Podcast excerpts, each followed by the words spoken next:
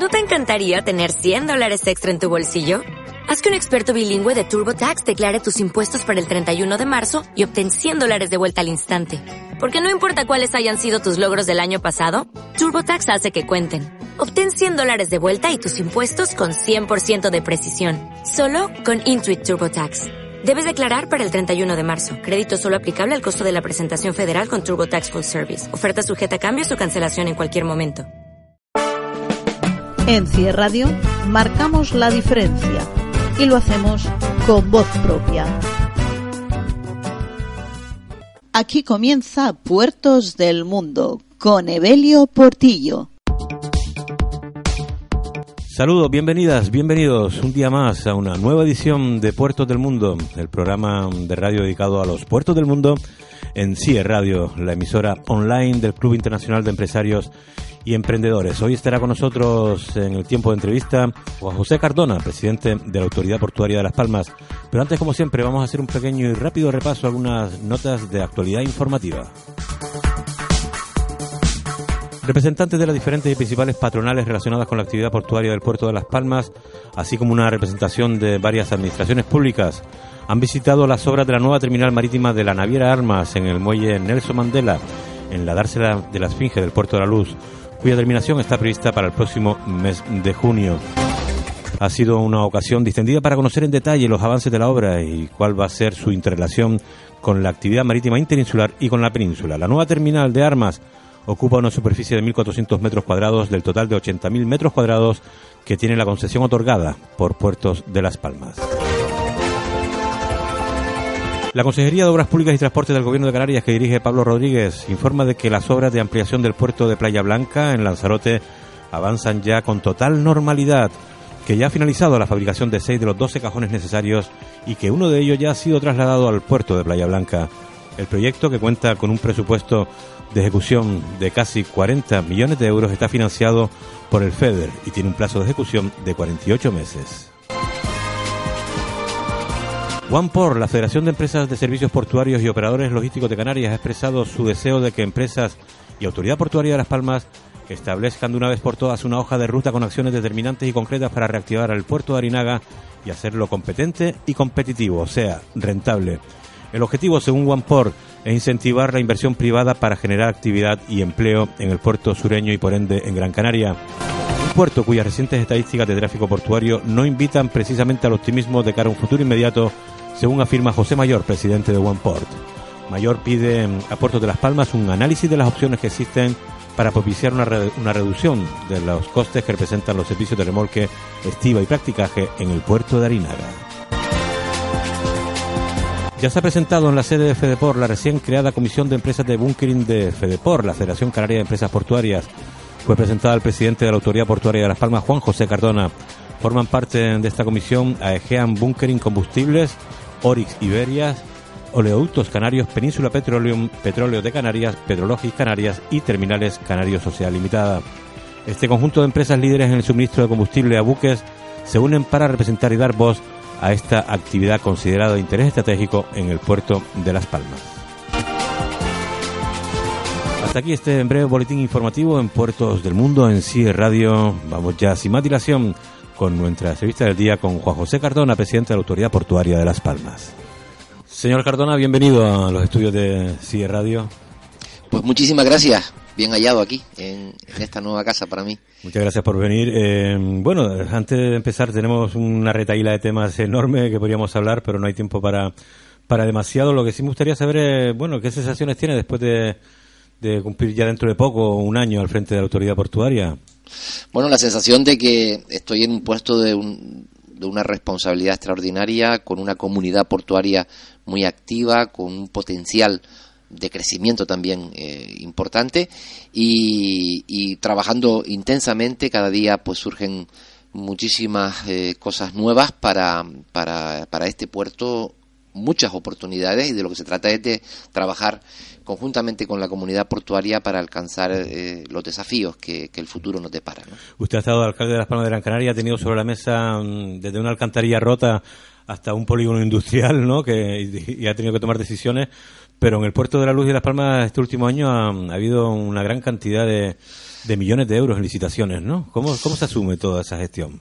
Bueno, la experiencia de una alcaldía, sin duda alguna, considero que, que, es un auténtico máster, ¿no? Para, para estar preparado eh, y dispuesto a asumir los desafíos que supone también tomar decisiones en el ámbito de una comunidad portuaria.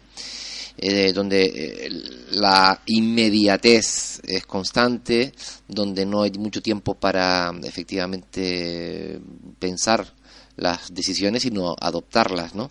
Es verdad que hay una organización muy profesional en la casa para la gestión cotidiana eh, y quizás pues la función del presidente pues tiene que ser esa eh, función de, de, cohesionar a la comunidad portuaria, de acercar a la autoridad portuaria al resto de la comunidad y en definitiva tener la capacidad de alzar la mirada, la vista y mirar al futuro y diseñar una estrategia conjunta para aprovechar las oportunidades que, tiene nuestro puerto.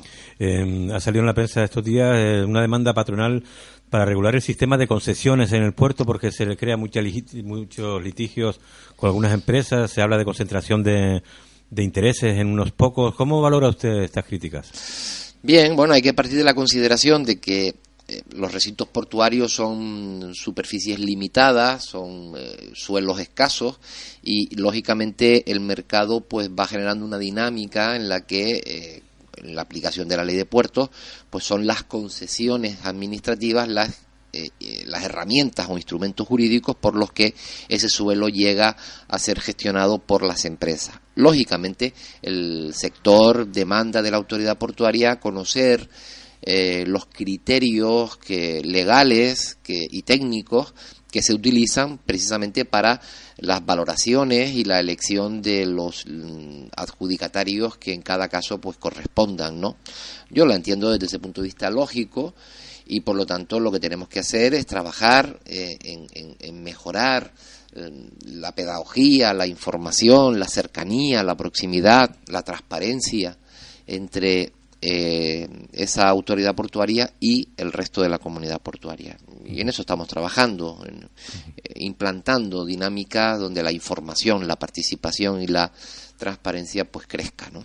Hay otra, otra de, de los empresarios es tener mayor representatividad en el Consejo de Administración de, Puertos de Las Palmas habla menos, suelen decir ellos menos políticos y más empresarios. ¿Esto se podría articular de alguna manera? No está en mi ámbito, no está en mi capacidad decisoria, porque eh, lo que los miembros del Consejo de Administración de la Autoridad Portuaria vienen establecidos por la Ley de Puertos. que otorga una representación a los distintos eh, representantes, valga la redundancia, de las eh, entidades locales, ayuntamientos, cabildo, gobierno de Canarias, puertos del Estado y, sector empresarial ¿no? y, también sindical. Por lo tanto, mm, entiendo que todos quieran estar, pero desgraciadamente el Consejo de Administración lo forman un número de personas que vienen mm. por, por ley y en todo caso cabría discutir qué criterios siguen, en este caso, por ejemplo, los empresarios para eh, elegir eh, a sus representantes, pero eso está en el ámbito empresarial, no está en el ámbito de la autoridad portuaria. Entre las obras eh, licitadas recientemente, me imagino que una de las más importantes para usted, para el puerto, para Gran Canaria y para Canarias y para Puerto del Estado es la ampliación del dique Reina Sofía, ¿no? Son 20 algo millones de, de euros que se van a invertir. ¿Es quizás una obra mm, prioritaria para, para su equipo de gestión? Sin duda, eh, yo creo que ya es una obra del presente porque estamos a punto de, iniciarla, ya sea licitado, ya sea adjudicado, y ahora estamos en la fase de, precisamente, yo diría que de acopio de materiales y de arranque de la obra, ¿no? de replanteo de la obra. Sin duda es importante por la cuantía y por lo que ello significará en el futuro para darle más eh, eh, rentabilidad a, las líneas de atraque. Nosotros uno de los problemas que tenemos es que nos faltan líneas de atraque. Estamos en unos niveles de, de, uso, de, de intensidad de uso muy alto y por lo tanto esta línea, estos 400 metros de línea de atraque nueva, pues nos van a venir como anillo al dedo para poder crecer. También abrigará la terminal de OPSA de contenedores lo cual posibilitará que esta terminal sea mucho más eficiente y finalmente también dará abrigo a la futura ampliación del muelle deportivo. Por lo tanto, es una obra que desde distintos puntos de vista pues tiene importancia. Pero de la misma manera que es importante el, el, contradique, el contradique sur también de Naos, ¿no? Efectivamente, el contradique de Naos en, en Lanzarote pues eh, es una obra muy importante para ellos y que la comunidad portuaria de Lanzarote y toda la isla viene reclamando y viene esperando, que también está en fase ya de inicio. Eh, un duque de Alba que también arranca ya en, en Arrecife para posibilitar que los cruceros de una eslora superior a la actual pues puedan atracar en el muelle de cruceros y también Fuerteventura demanda la ampliación del muelle comercial. En definitiva, cada puerto tiene sus necesidades y para cada puerto estas obras son eh, fundamentales y prioritarias. Otro proyecto por el que mm, usted al llegar al, puesto que actualmente ocupa como presidente de Puerto Las Palmas es eh, la nueva estación de, de cruceros, ¿no? El muelle de Santa Catalina que mm, hace falta para para mejorar un poquito el servicio de, cruceros aquí y que sea extensible a los puertos de Puerto del Rosario y Puerto de Arrecife. ¿Cómo está este proyecto?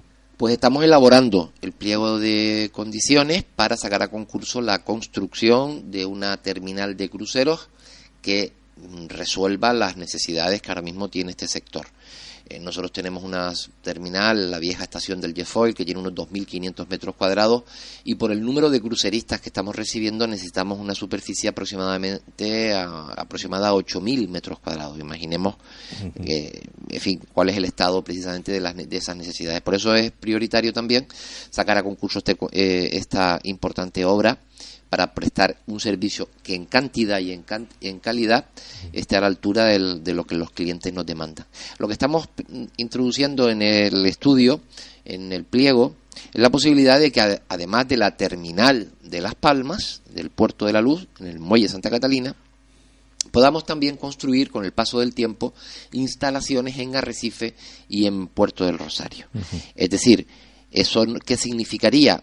Que podríamos empezar a hablar de que tendríamos los tres puertos de la Autoridad Portuaria de Las Palmas, La Luz, Arrecife y Puerto del Rosario, con una vocación clara de ser puerto base, de acoger inicio y finalización de cruceros en nuestros puertos. ¿Y esto por qué?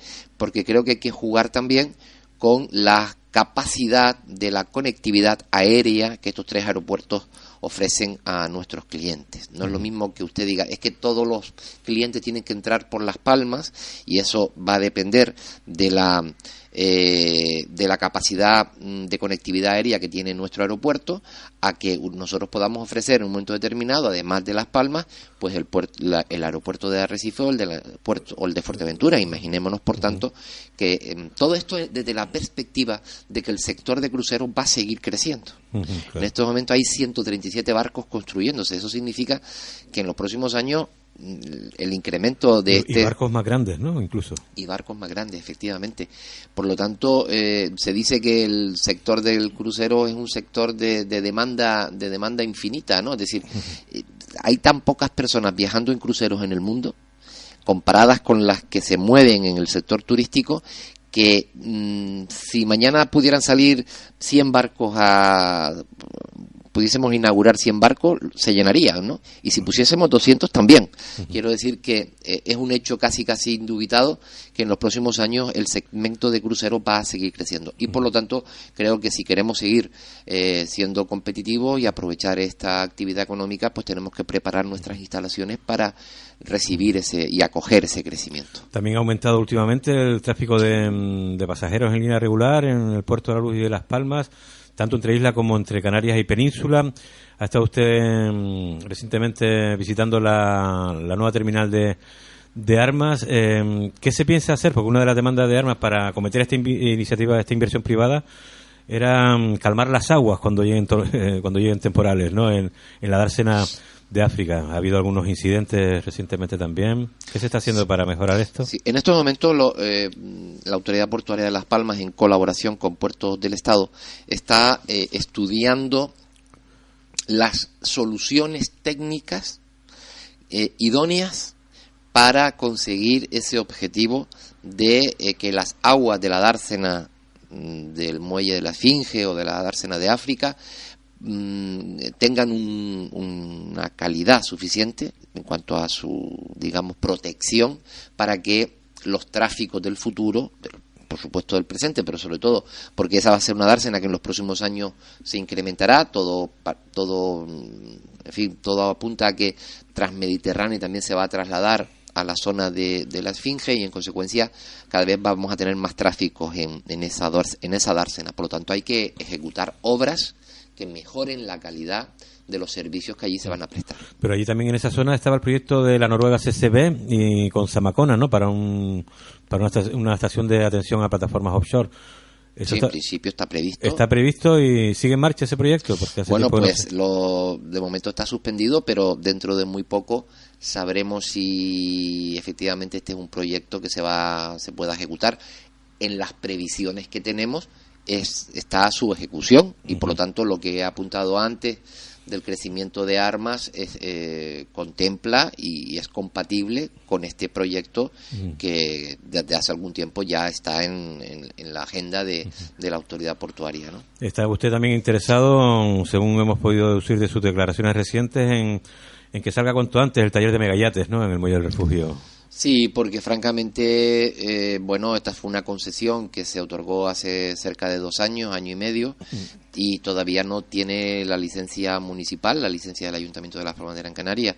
Las últimas noticias que he escuchado mm, apuntan a que en los próximos días le van a otorgar la licencia para, creo que para para todos será una muy buena noticia, ¿no? Lo que sí está ya previsto es el traslado de las naves del Programa Mundial de Alimentos, ¿no?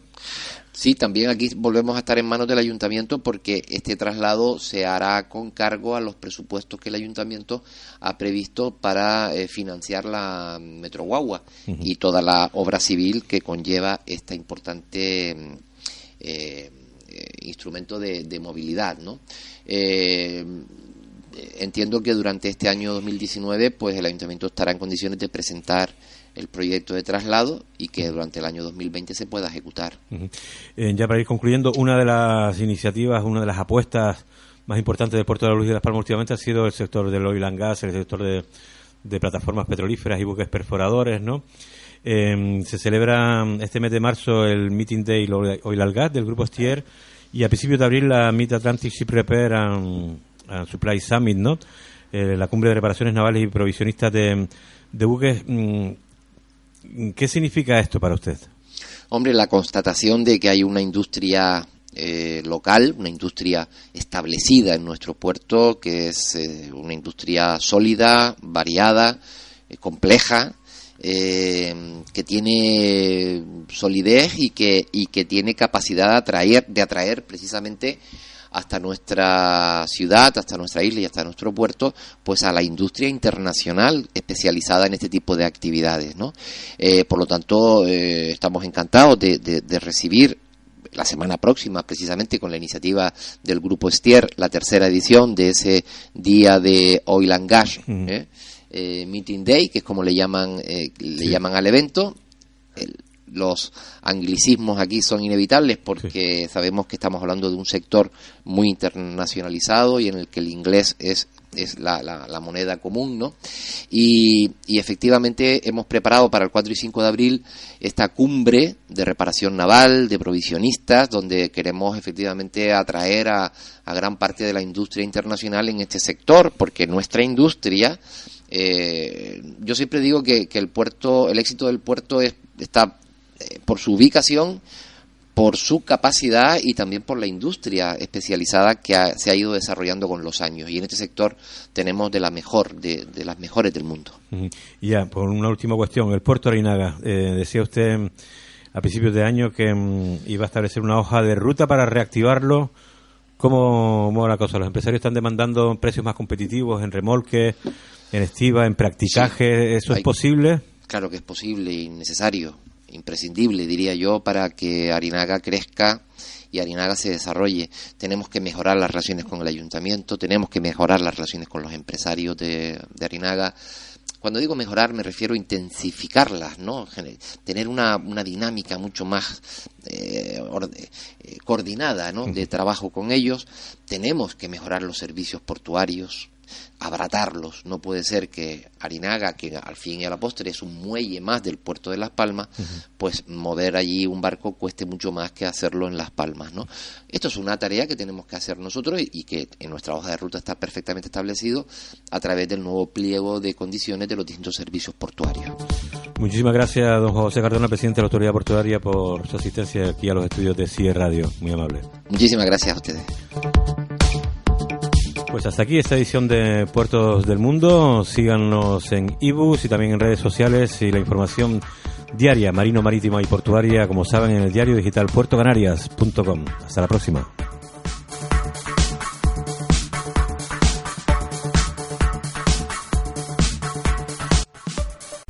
Escuchas CIE Radio, emisor online del Club Internacional de Empresarios y Emprendedores.